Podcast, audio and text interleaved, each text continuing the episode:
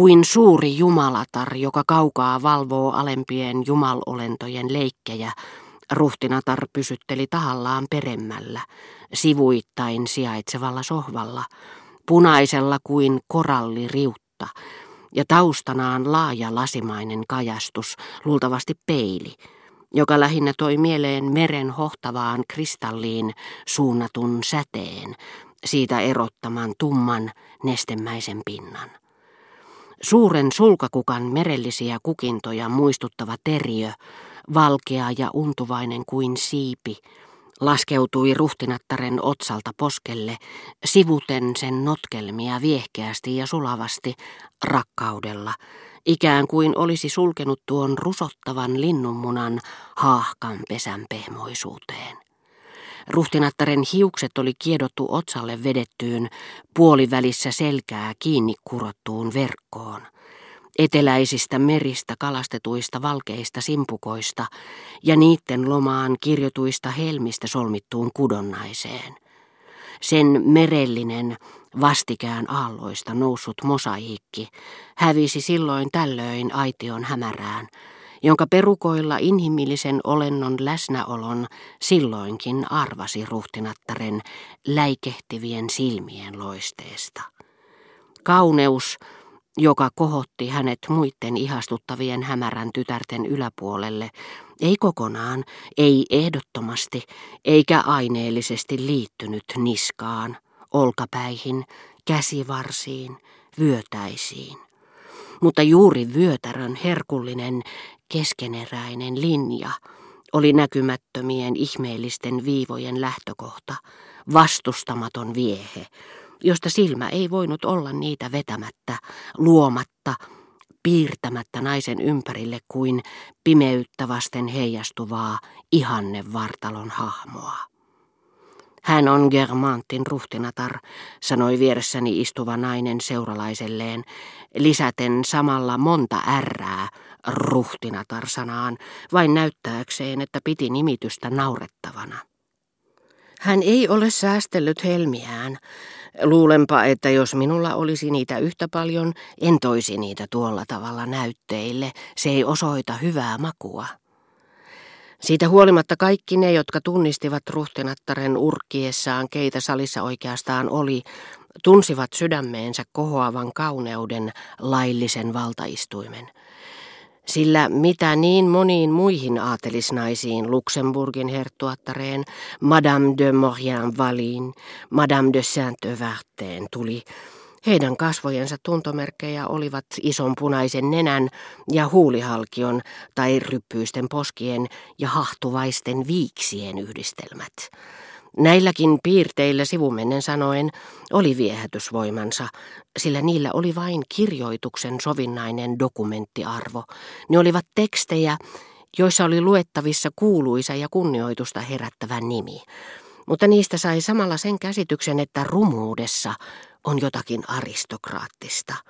Ja että ylhäissyntyisen naisen ei tarvitse olla kasvoiltaan kaunis, jos hänessä on rotua.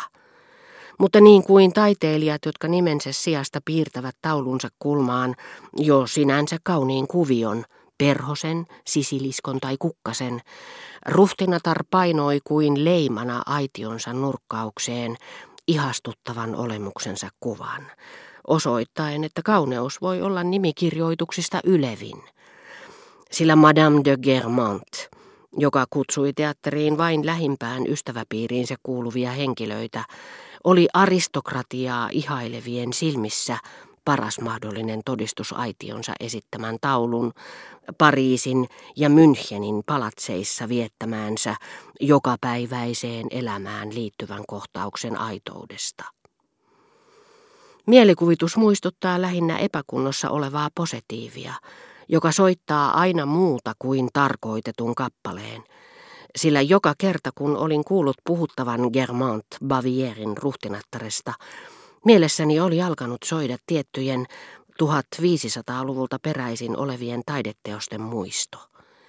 Niistä oli nyt päästävä eroon. Näin hänen nimittäin tarjoavan marmelaadimakeisia lihavalle frakkipukuiselle herralle.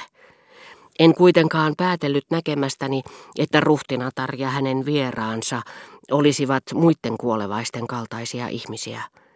Tajusin erinomaisesti, että tässä oli kysymyksessä leikki, että ennen kuin he ryhtyivät todelliseen elämäänsä, jota he eivät eläneet täällä ja nyt, he noudattivat ennalta määrättyjä sääntöjä, joista en mitään tiennyt. Olivat tarjoavinaan ja torjuvinaan makeisia elein, joilla ei enää ollut niiden tavanomaista merkitystä, jotka oli ennalta säädetty ja määritelty kuin baletin kuviot, joita tanssijatar noudattaa noustessaan varpailleen, kiertäessään harsonsa ympärillä. Mistä sen tietää, vaikka Jumalatar olisi makeisia tarjotessaan sanonut hiukan ivallisesti, sillä näin hänen hymyilevän, saisiko olla marmelaadia. Hällä väliä.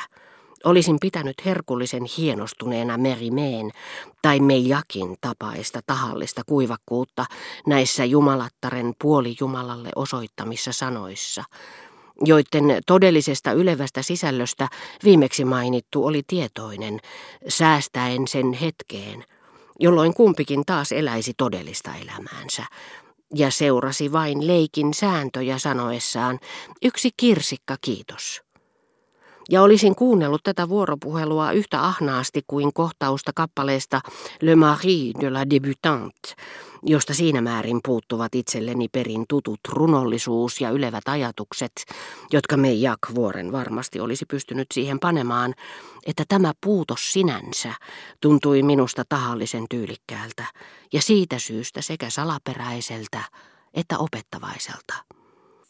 Tuo paksukainen on Markiisi de Ganansei, sanoi naapurini, joka oli kuullut huonosti takanaan kuiskatun nimen. Kaula ojossa, kasvot kallellaan, iso pyöreä silmä monokkelin linssissä kiinni.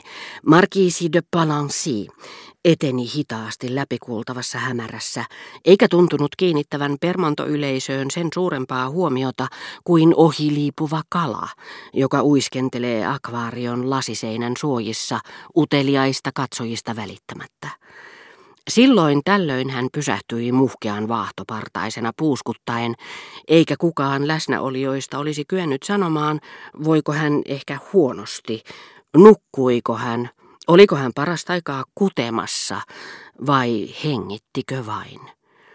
Ketään en niin suuresti sillä hetkellä kadehtinut, niin tuttu hän tuntui tuossa aitiossa olevan, niin välinpitämättömästi hän antoi ruhtinattaren tarjota itselleen makeisia.